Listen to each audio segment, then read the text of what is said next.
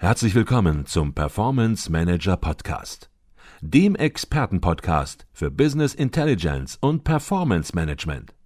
Inspirationen, Know-how und Impulse für Controller und CFOs, die noch erfolgreicher sein wollen. Ihr heutiger Gastgeber Peter Blum.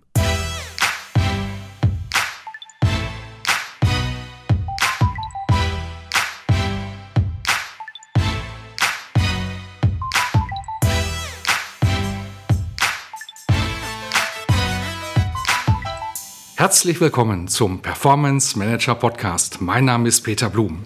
Gibt es in zehn Jahren noch Controller? Das war die provokante Frage, die wir vor einigen Wochen im Performance Manager Podcast bearbeitet haben. Und Ihr Interesse an diesem Thema war gewaltig. Wir haben das an den enormen Downloadzahlen gesehen. Und die nicht minder provokante Antwort lautete damals möglicherweise gibt es noch Controller, aber ganz sicher wird sich das Berufsbild der Controller in zehn Jahren radikal gewandelt haben. Und genau mit diesem Wandel wollen wir uns heute nochmals genauer beschäftigen und konkret mit einigen wichtigen Treibern, die diesen Wandel ausmachen. Ich bin heute zu Gast an der Technischen Hochschule Mittelhessen in Gießen am Lehrstuhl von Professor Dr. Sven Keller. Herr Professor Keller hat hier seit rund 15 Jahren eine Professur für Betriebswirtschaft mit Schwerpunkt Wirtschaftsinformatik und beschäftigt sich intensiv mit den Themen E-Business, Materialwirtschaft, Produktionsplanung und Steuerung.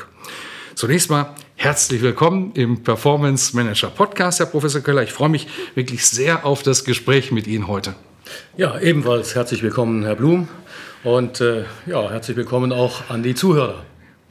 Herr Professor Keller, gemeinsam wollen wir uns ja heute mit Themen befassen, äh, wie beispielsweise Industrie 4.0, Starkworten wie Internet of Things, Big Data, künstliche Intelligenz und wie diese Themen das Controlling verändern. Und manche werden sagen, Mensch, von Industrie 4.0 habe ich vielleicht schon mal gehört, aber was ist denn Internet of Things? Big Data habe ich schon mal gehört, aber was hat das mit künstlicher Intelligenz zu tun? Und vor allen Dingen, wie beeinflusst das das Controlling?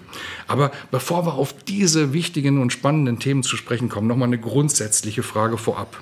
Was machen Controller in zehn Jahren? Ihr Kollege Professor Schäffer von der WHU, der Otto Beisam School of Management in Wallenda, der vertritt hier ja eine sehr radikale Auffassung. Der sagt, es ist nicht nur die zunehmende Digitalisierung, die das Berufsbild der Controller komplett verändern werden, sondern ein ganzes Bündel von Einflussfaktoren. Wie sehen Sie das? Würden Sie das so teilen, dass im Aufgabenfeld der Controller in den nächsten Jahren, in den nächsten zehn Jahren jeder Stein umgedreht wird, dass kein Stein mehr auf dem anderen bleibt? Oder würden Sie das anders sehen? Also vom Grundsatz her gebe ich dem Kollegen ganz sicherlich recht. Wie es im Detail aussehen wird, das äh, würde bedeuten, jetzt prognostizieren zu wollen, man kann Glaskugel lesen und äh, müsste prophetische Gaben haben.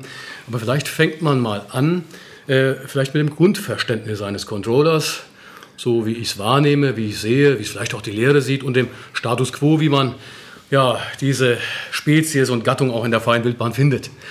Ähm, eigentlich sind die Grundfunktionen des Controllers ja schon bei den Urvätern der Industriebetriebslehre, äh, heute eher BWL, äh, zum Beispiel von dem Herrn Gutenberg mit Planen und Steuern unter anderem umrissen worden. Mhm. Aber äh, eben auch Berichts- und Koordinationsaufgaben findet man als klassische lehrbuchhafte Aufgaben eines Controllers. Mhm. Und damit sind es eben typische Management, also Führungsaufgaben oder wie Gutenbergs damals nannte, dispositiver Faktor ist das eben Teil. So, und, äh, aber eine wichtige Grundlage oder wichtige Aussage ist schlicht und ergreifend, dass ein Controller ganz essentiell auf Informationen und damit wieder auf Daten angewiesen ist. Mhm. Das ist für mich eine ganz wichtige Aussage erstmal, die man sich systematisch vor Augen führen muss. De facto haben wir heute Controller äh, stark mit äh, Finanzinformationen eben beschäftigt, typischerweise. Wir sprechen ja auch beim Controlling häufig ähm, Einführen von internem Rechnungswesen, von Kostenrechnung äh, und eben von Budgetierungsbegriffen, also klassischen Finanzbegriffen. Damit beschäftigt sich der Controller eben heute. Und äh, ja, natürlich gibt es da auch komplexere Methoden, äh, methodische Ansätze, wie etwa Balance Scorecard und auch andere Sachen, äh, die zum Handwerkszeug heute methodisch einfach gehören. Das Ganze hat vielleicht äh, gesetzliche Vorgaben auch zur Grundlage, dass einfach Controlling sich in diese Richtung entwickelt hat. Und naturgemäß, äh, es geht ja nun auch immer noch so, dass ähm, die oberste Zielsystem eines Unternehmens die Gewinnabsicht ist und Gewinnerzielung. Und die hängt nun mal in ganz wesentlichem Maße auch von Kosten ab, die der Controller eben auch maßgeblich im Blick hat. So, wenn man jetzt aber mal ein bisschen anders an den Begriff Controlling herangeht, äh, ich bin ja ursprünglich studierter Wirtschaftsingenieur, Wirtschaftsinformatiker heute, dann hat man auch so ein technisches Verständnis von dem Begriff Control. Und Control haben wir keine adäquate Übersetzung im Deutschen, aber aus dem Technischen heißt das entweder Steuerung oder Regelung. Und im Controlling sprechen wir ganz massiv von Steuerung. Und äh, das ist in der Praxis ein richtiger, massiver Unterschied. Steuern heißt, wir machen Vorgaben und die sind gefälligst äh, zu befolgen und umzusetzen. Mhm. Die leidige Praxis ist aber eben so, dass es immer wieder Hindernisse gibt und es Abweichungen gibt. Und Regeln heißt eben, dass ich das ständig überwache und gegensteuere. Das erfordert aber eben eine möglichst schnelle Reaktion und daran hapert es eben doch in ganz massiver Art und Weise eben heute. Mhm. Je nachdem in Abhängigkeit, was für Maßstäbe man ansetzt. Ich bekomme das selbst mit als äh, ja, Mitglied auch eines Aufsichtsrats einer Bank. Da haben wir dann pflichtmäßig, quartalsmäßig eben auch die entsprechende Berichtswesen, Berichtssaison, die mit großem Aufwand eben von Controllern vor- und aufbereitet werden. Eben auch da stark, naturgemäß besonders stark in der Bank mit Finanzdaten gespickt. Mhm. Ähm, ja, und das eben einmal im Quartal. Dann bespricht man die Zielerreichung, die Abweichungen und was man dagegen erreichen kann in Quartalszyklen. Der Vorstand bekommt das Ganze natürlich kürzer, der hat es dann monatsweise und kann ein bisschen schneller reagieren. Dürfen aber eins nicht vergessen. Die Art, eben Daten zusammen zu konsolidieren, ist heute von auch bestimmten Werkzeugen abhängig und wird es auch in Zukunft sein. Und zum klassischen Werkzeug eben des heutigen Controllers gehört oft der stilsichere Umgang mit Excel mhm. und äh, geeigneten Add-ons. Mhm. Das ist aber für ein integriertes Controlling eben, sagen wir mal, suboptimal, wenn man eben sich mit anderen Themen auch noch beschäftigt. Denn für eine immer stärker datengetriebene Wirtschaft, datengetriebene Unternehmen sind Monats- und wie gesagt Quartalszyklen regelrechte Äonen. Mhm. Eine Regelung im technischen Sinne, wo man sogar von Echtzeit, das heißt in Millisekunden, hier für Betriebswirtschaft sicher übertrieben, spricht, da sind wir aber weit von weg, wird aber, und das habe ich vor wenigen Jahren noch anders gesagt, immer bedeutsamer. Deswegen eine Kernaussage äh, zu diesem Teil. Um den neuen Anforderungen gerecht zu werden, braucht Controller sicherlich nach wie vor Fachwissen, auch in seinen klassischen Gebieten. Mhm. Zunehmend allerdings wird erfolgsgerichtetes Know-how an meiner, aus meiner Sichtweise, erfolgsgerichtetes Know-how von Fähigkeiten zum Datenhandling eben auch geprägt und dem zugehörigen Methodenwissen auch getrieben. Mhm. Das wäre für mich eben eine Grundaussage. Eine Tendenz, die ich auch aus Praxisprojekten immer stärker eben äh, erlebe, und ich denke, im Laufe des Gesprächs werden wir das auch noch weiter begründen, ist die Tatsache, dass wir immer mehr auch zu einem Fachcontrolling jenseits des Finanz- und Kostenbereichs kommen. Relativ weit fortgeschritten ist schon das Online-Marketing, mit eben auch dem tatsächlich äh, in vielen Unternehmen, vor allem im Konsumgüterbereich, äh, arbeitenden Unternehmen, sehr weit entwickelten Marketing-Controlling. Ich habe das gerade gestern noch in einem Termin erlebt und war auch erstaunt, wie dieses Unternehmen, das maßgeblich doch einen Teil, einen Großteil seiner Produkte auch über den Fachhandel vertreibt, sehr stark auch beim Marketing-Controlling eben äh, ja, schon auch gut aufgestellt ist. Und der entscheidende Punkt ist, das Marketing-Controlling ist eben in weiten Teilen schon relativ fortgeschritten, in dem Sinne auch automatisiert. Und äh, ja, das erleben wir auch im Alltag. Nehmen wir mal ein Beispiel. Eine Person im Internet sucht nach Schuhen auf mhm. diversen Online-Shops, diversen Online-Plattformen stellt dann eben fest, na gut, da finde ich jetzt gerade nichts, wird aber bei ihrem Weitersurfen permanent auf allen möglichen folgenden Internetseiten von Banner und sonstigen Werbemitteln, die es im Internet so gibt, verfolgt, die schlicht und ergreifend alle möglichen Arten von Schuhen einem anbieten. Bis man auch wirklich am Schluss verstanden hat, wer denn da geeignete Schuhe anbietet. Mhm. Im Hintergrund läuft da weitgehend vollautomatisch eine Maschinerie ab, äh, wo man im Vorfeld schon ein Marketingbudget letzten Endes verabschiedet hat, beziehungsweise äh, investiert hat, dass eben Google, Amazon, eBay, Idealo oder auch sonstige Affiliate-Netze einem den Weg als äh, Kunden dann schon oder Interessenten durchs Internet zeigen. Marketing Controlling ist schon sehr weit entwickelt und vor allen Dingen diese Reaktionsgeschwindigkeit funktioniert dort eben sehr, sehr schnell, weil mindestens wöchentlich, oft täglich die Wirksamkeit des eingesetzten Marketingbudgets überwacht wird und noch mhm. angepasst wird und manchmal auch noch untertäglich sogar mittlerweile.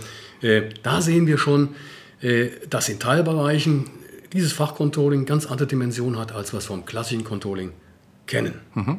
Ja? Gehen wir mal vom Marketing-Controlling weg. Weil das Thema ist das Vertriebscontrolling. Das hängt ja ein Stück weit miteinander zusammen, aber eben nicht ganz. Gerade das Vertriebscontrolling ist in den letzten 20 Jahren stark von sogenannten CRM, Customer Relationship Management Systemen, äh, unterwandert, unterstützt äh, worden und wird eben massiv dort eingesetzt. Das heißt, die Unternehmen lernen von ihren Kunden, indem sie systematisch anfangen, äh, schon von den ersten Kontakten des Marketings bis dann später, wenn sie wirklich zu Kunden werden, zum, über den Kundenlebenszyklus, über angepasste, veränderte Lebenssituationen, denen immer neue äh, und eben dann relevante Produkte anzubieten, indem mhm. man einfach erkennt durch ein systematisches Vertriebscontrolling, was ist für den potenziellen Kunden oder den schon vorhandenen Kunden denn jetzt dran.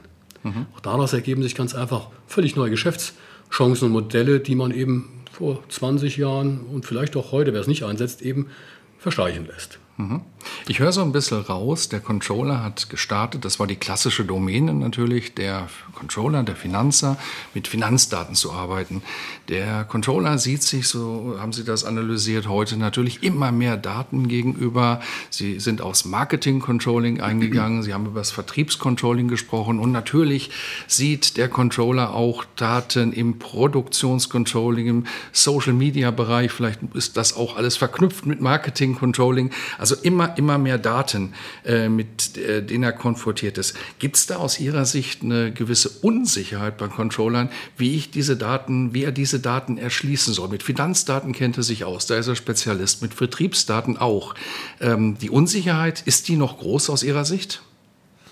Ja, weil äh, eben der klassische Controller sehr stark tatsächlich mit seinen Angestammten, das ist ja menschlich und natürlich, Daten eben auch hantieren kann. Und das merke ich eben sehr stark auch, äh, dass der Classic Controller so mit den Spezifika, meinetwegen des Marketing-Controllings, äh, da fehlt ihm in diesem speziellen Bereich einfach das Fachwissen. Ja, Wo kommt es ja. dem Marketier drauf an? Was muss der wissen? Auf welche äh, Key Performance Indicator, auf welche äh, Ursache-Wirkungszusammenhänge muss der abstellen? Mhm. Und welche Daten braucht er überhaupt? Das ist eher das Problem an der Stelle. Da wird dann das spezielle Fachwissen des anderen Bereichs benötigt. Das erleben wir auch noch an anderer Stelle, zum Beispiel im FE-Bereich. Mhm. Ähm, wenn man sich mal vor Augen führt, dass eben gerade VW, der Volkswagen-Konzern, eigentlich in den letzten Jahren, über mehrere Jahre, die meisten Investitionen weltweit überhaupt als Unternehmen getätigt hat, dann stellt man sich angesichts so der Entwicklung der letzten zwei Jahre auch die Frage, was haben sie daraus gemacht? Ähm, sie haben offensichtlich auch äh, massiv in die Verbesserung des Dieselmotors investiert, Menge Geld sicherlich reingesteckt, aber wenig Zusatznutzen durch diese äh, Forschungsausgaben bekommen. Mhm. Äh, und am Schluss steht dann da aus dem VW-Konzern einer Tochter kommen dann eben so ein Marketing-Slogan, schlagen wir die Brücke zum Marketing, Vorsprung durch Technik. Ähm, die ist an der Stelle doch eher zweifelhaft. Also der F&E-Bereich, F&E-Controlling ist ganz wichtig, aber der ist eben doch eher noch unterentwickelt. Mhm. Das ist so ein Bereich. Mhm. Ja, und der andere Bereich ist dann tatsächlich Produktion. Da wird sich oft auf äh, grundlegende Dinge heute noch kapriziert. Ähm, aber da da werden in Zukunft durch Industrie 4.0, durch Internet of Things, auf das wir sicher gleich zu sprechen kommen mhm. sollten, äh, einiges kommen. Anders entsteht eben auch äh, im Bereich Facility Management. Was wir nicht vergessen dürfen, ist in einem Land wie bei uns eben, äh, was auch wirklich sehr gut ausgebaut ist, eher ein öffentlicher Bereich dann, die Versorgungsnetze. Das heißt Strom, Wasser, Gas, Telekommunikation und auch die Daten, damit diese ordentlich gemanagt und kontrolliert werden können. Da haben wir nämlich nicht die Zeit typischerweise, wie wir es uns an anderen Wirtschaftsbereichen oft nehmen. Ja, mhm. Und wie gesagt, das sind so Dinge, die eben mit Industrie 4.0, Internet of Things, Internet der Dinge stark mhm. verbunden mhm. werden. Genau. Sie haben das Stichwort gebracht, Industrie 4.0, Internet of Things, künstliche Intelligenz, da werden wir uns später noch ein bisschen auseinandersetzen. Ähm, ja, viele Controller sind der Auffassung, dass Themen wie künstliche Intelligenz, Industrie 4.0, Internet der Dinge, Internet of Things ihr konkretes Berufsbild nicht betreffen. Äh, sehen das noch als ferne Zukunftsmusik an. Ähm, Gibt es vielleicht auch eine gewisse Unklarheit, worum geht es konkret bei diesen Themen? Damit wollen wir uns heute ein bisschen näher befassen. Vielleicht fangen wir einfach mal mit der Begriffsdefinition an. Äh, Industrie 4.0, Internet of Things. Zunächst mal Begriffe. Ich behaupte, Internet of Things gibt es eine ganze Menge, die noch gar nichts davon gehört haben. Die sagen, was ist das denn? Internet der Dinge, IoT abgekürzt. Vielleicht können Sie versuchen, Herr Professor Keller, äh, Industrie 4.0, Internet of Things, mal ein bisschen abzugrenzen, mal ein bisschen transparent zu machen. Worum geht es genau und was unterscheidet die Dinge? Ja, ähm, in Deutschland sprechen wir tatsächlich sehr stark von Industrie 4.0. Das hat ein Stück weit historische Bedeutung. Wir haben da so eine, wenn Sie wollen, so ein Think Tank, so eine Institution, die nennt sich Arcatec. Die haben mal eine ziemliche sperrige Definition von Industrie 4.0 formuliert, wo sie eben sagen, das ist die technische Integration von sogenannten, bitte aufpassen, Cyber Physical Systems. Und zwar die Integration solcher Systeme in die Produktion und Logistik und damit die Anwendung dieses auch Internets der Dinge in, und das ist mit entscheidend, industriellen Prozessen. Mhm. Und dann eben hat das entsprechende Konsequenzen für die Wertschöpfung, die wird als sehr gravierend gesehen, für Geschäftsmodelle und auch nachgelagerte Dienstleistungen und auch die komplette Arbeits- und Betriebsorganisation. Ich will nicht auf Cyber Physical Systems eingehen. Äh, vielleicht eher, dass das einfache bis komplexe IoT, also Internet der Dinge, ähm, Strukturen sein können. Internet der Dinge ist eigentlich ähm, eine, eine ursprüngliche Vision von einer globalen Infrastruktur äh, in der Informationsgesellschaft. Und, und dann kommt es darauf an, die es aber eben ermöglicht, physische und virtuelle Gegenstände miteinander zu vernetzen. Mhm. Vereinfacht gesagt heißt das, ich brauche einen Sensor, mhm. mindestens einen. Äh, im Handy haben wir selbst einen Haufen heute, Lagesensoren, GPS-Sensoren und die übertragen wir solche Sensorik auf Alltagsdinge. Äh, wir brauchen ein Stück weit oft Prozessorleistung, damit wir die verarbeiten können. Äh, da tut sich immer mehr, gerade in letzter Zeit, Kleinstcomputer heraus. Also Sensoren, Prozessorleistung und Netzverbindung, Konnektivität. Es mhm. kann mhm. WLAN sein, kann Bluetooth sein. Da entwickeln sich zurzeit äh, auch ganz neue Standards. Das ist das Internet der Dinge. Ich verbinde physische Gegenstände über Sensoren mit Rechnern über Netzwerke. Mhm. Ja? Und die ergeben in sich dann wieder komplexere Strukturen und Systeme. Und das wächst dann zu einem ominösen Internet der Dinge zusammen. Mhm. Aber entscheidend ist, da stehen, entstehen massiv und extrem viele Daten, die grundsätzlich natürlich auch darauf warten, unter Datengesichtspunkten, Datenschutzgesichtspunkten, aber dann eben auch vernünftig ausgewertet zu werden. Und insgesamt nennt man Dinge, die mit sowas dann eben auch verbunden werden, smart. Das sind Smart Objects, Smart Factories, mhm. Smart irgendwie alles. Mhm. Smart Watches kennt man also. Damit ist auch vielleicht der Begriff mal genannt und eingeordnet. Mhm. Ich war in München im IoT Watson Headquarters der IBM. Ja. Äh, die IBM sieht den Forschungsschwerpunkt für IoT, sieht die in Europa, in Deutschland hat die das Headquarters in München. Ja. Und äh, dort wird äh, im Rahmen einer ja, sehr interessanten Ausstellung, Präsentation, Führung, ähm, wird das ganze Thema äh, vor allen Dingen am, am Automotive-Bereich auch festgemacht. Ich glaube, damit kann man es auch sehr, sehr konkret machen. Ähm, da wird direkt als Startpunkt der Ausstellung ähm, wird ein Auto in Teile zerlegt auf einen Tisch. Also da liegt dann ein ganzer Haufen herum, äh, bis hin zu einer Schraube. Ja. Und man fragt sich, Mensch, was ist denn mit der Schraube? Hat die eine Connectivity, sendet die Daten? Ja, auch eine Schraube sendet Daten, weil heute an einer Schraube auch oft ein Sensor ist. Und dieser Sensor entsprechend misst, ob diese Schraube noch richtig angezogen ist im Auto. Und wenn sie nicht richtig angezogen ist, ein Warnsignal sendet, das wird im Auto sichtbar, aber teilweise wird das dann auch entsprechend äh, aus dem Auto herausgesendet äh, in die Zentralen der Automobilhersteller, um dort entsprechende Diagnoseinformationen dann entsprechend zu sammeln. Äh, das ist ein Beispiel. Bis hin zu Themen, womit jeder auch natürlich äh, ja, konfrontiert ist. Man bekommt einen Anruf aus einer Werkstatt und äh, die sagt, dein Auto ist zur Wartung wieder fällig, du kannst dich anmelden, in drei Wochen solltest du kommen, du hast so und so viel Kilometer. Mhm. Das ist nicht Zufall, das ist alles ein Thema IoT, Internet of Things, bis hin, wenn wir das Autobeispiel verlassen, zu einer elektrischen Zahnbürste, die heute auch schon mit dem Internet verbunden werden kann und das Zahnputzverhalten misst. Also Daten, Daten, Daten, die gesammelt werden in unterschiedlichen Konstellationen. Äh, ist da die Auto Automotive-Bereich aus Ihrer Sicht, ist der führend oder kann man das so gar nicht mehr sagen? Ist im Produktionsbereich das Thema genauso präsent? Naja, also wir sind ja gerade im Produktionsbereich eben doch auch von vielen Mittelständlern geprägt.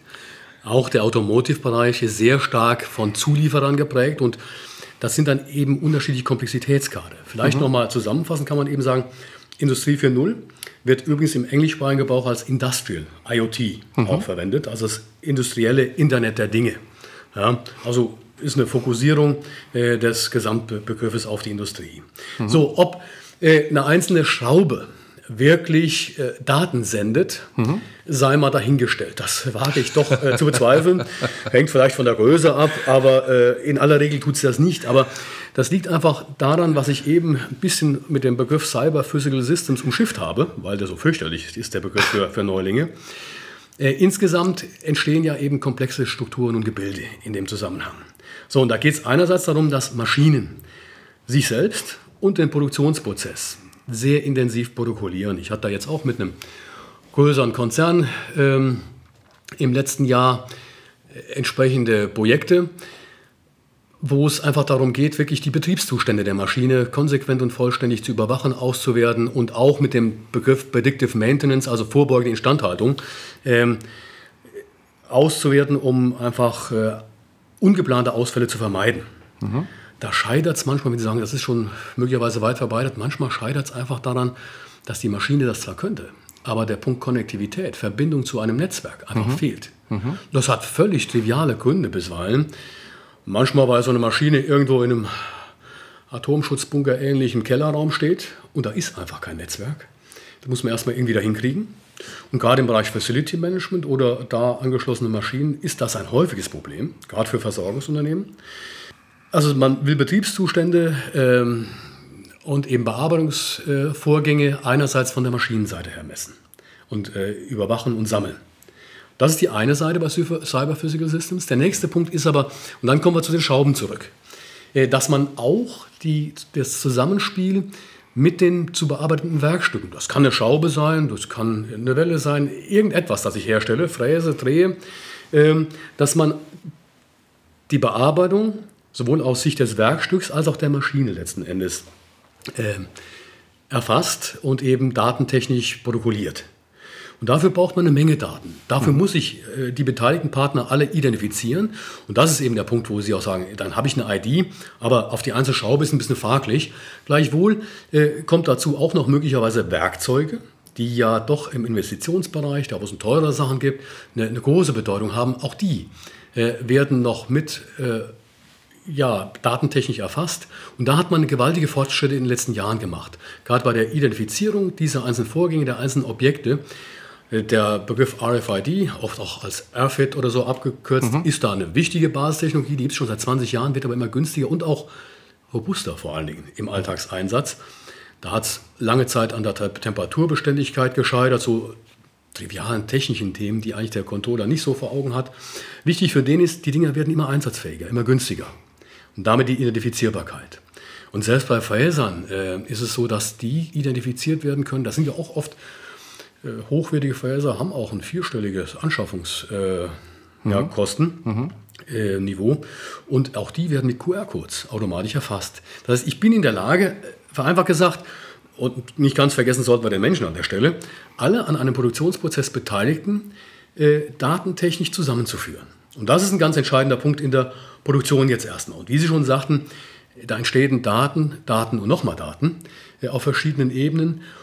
Und zunächst reduziere ich das auf einen Einzelprozess, aber die nächste Stufe oder einen Einzelbearbeitungsschritt. Die nächste Stufe ist aber dann, dass wir Produktionsnetzwerke haben, Wertschöpfungsketten äh, im Unternehmen, die Produktions- die, die, Produktion, wenn Sie so wollen, aber sogar vielleicht über Unternehmensgrenzen hinweg. Und spätestens da sind wir dann auch bei Themen wie Logistik, mhm. wo wir komplexere Strukturen haben, äh, die dann zumindest datentechnisch erstmal eine Grundlage für Auswertung bieten. Mhm. Okay. Und ich möchte nochmal auf den Beginn äh, hinkommen. Da haben Sie das Controlling definiert, den Controller definiert in seiner Aufgabe. Ja. Als derjenige, der ähm, für die Datenbeschaffung, für die Datenaufbereitung, Bereitstellung dann entsprechend ja. verantwortlich ist. Das ist das klassische Controllerbild. Ja. Jetzt haben wir von Daten, Daten, Daten gesprochen. Immer ja. mehr Daten.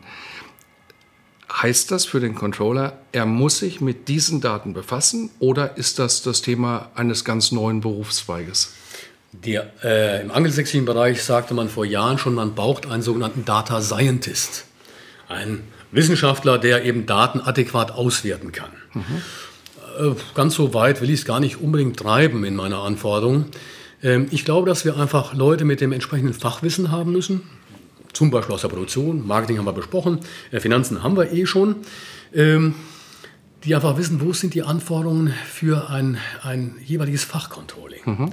Äh, und die Dinge muss man zusammenführen. Und man muss natürlich auch Leute haben, und das ist vielleicht das künftige Berufsbild eines klassischen Controllers, der dann nicht mehr klassisch ist, der wiederum diese Anforderungen zu einem Unternehmenscontrolling zusammenführt. Das aber mhm. weit mehr als eben nur eben äh, dann Finanzdaten hat mhm. oder auf Finanzdaten fokussiert ist. Es sind ja sicher auch heute nicht nur Finanzdaten aber eben die Wirkungszusammenhänge sehr viel besser kennenlernt. Mhm, ja. Mhm, In der mhm. Produktion geht es zum Beispiel darum, die dann sehr viel effizienter zu machen. Also die klassischen Dinge, Durchlaufzeiten zu verkürzen, Fertigungskosten runterzubringen. Die, äh, originäres Ziel eines Controllers natürlich. Aber in der Produktion dann auch Stillstandszeiten runterzubringen, Ausfallzeiten hatte ich eben schon erwähnt, durch so Themen wie Predictive Maintenance, das kennt man bei großen Maschinenherstellern schon länger das Problem. Und nicht zu vergessen, auch äh, haftungstechnisch immer mehr äh, die Dokumentationsproblematik, äh, worüber auch das Gesundheitswesen oder andere auch schon länger stöhnen, aber eben die Produktion auch. Äh, wir haben, Sie haben das Beispiel Automobilindustrie genannt, wir haben immer mehr mit Rückrufaktionen zu tun. Ich hatte es vorgestern schon zum dritten Mal mit einem meiner PKWs. Mhm. Ähm, und wenn man sich mal Statistiken aus den USA anguckt, dann war vor wenigen Jahren, ich glaube 2014 oder 2015, dann hatten sie eine Rückruf äh, im Durchschnitt von fast 400 Prozent mhm. in den USA. So, da sind wir noch ein bisschen weg in Deutschland von. Mhm. Aber 400 Prozent Rückrufquote heißt, dass manches Auto oder im Durchschnitt äh, Auto eines gewissen Jahrgangs viermal in der Werkstatt wegen der Rückrufaktion waren. Und dann ist ja die Frage, wer bezahlt Und wenn die, dann, dann ich als Zulieferer nicht in der Lage bin zu sagen, hey, das Teil, an dem ich beteiligt war, ist äh, zu 100 Prozent äh, ordnungsgemäß gefertigt worden, dann werde ich da an Hammelbein gezogen. Und deswegen genießt das eine, äh, oder bekommt das eine deutlich höhere Bedeutung auch in Zukunft. Da muss man darauf achten. Mhm. Das ist ein Treiber, den man nicht unterschätzen sollte.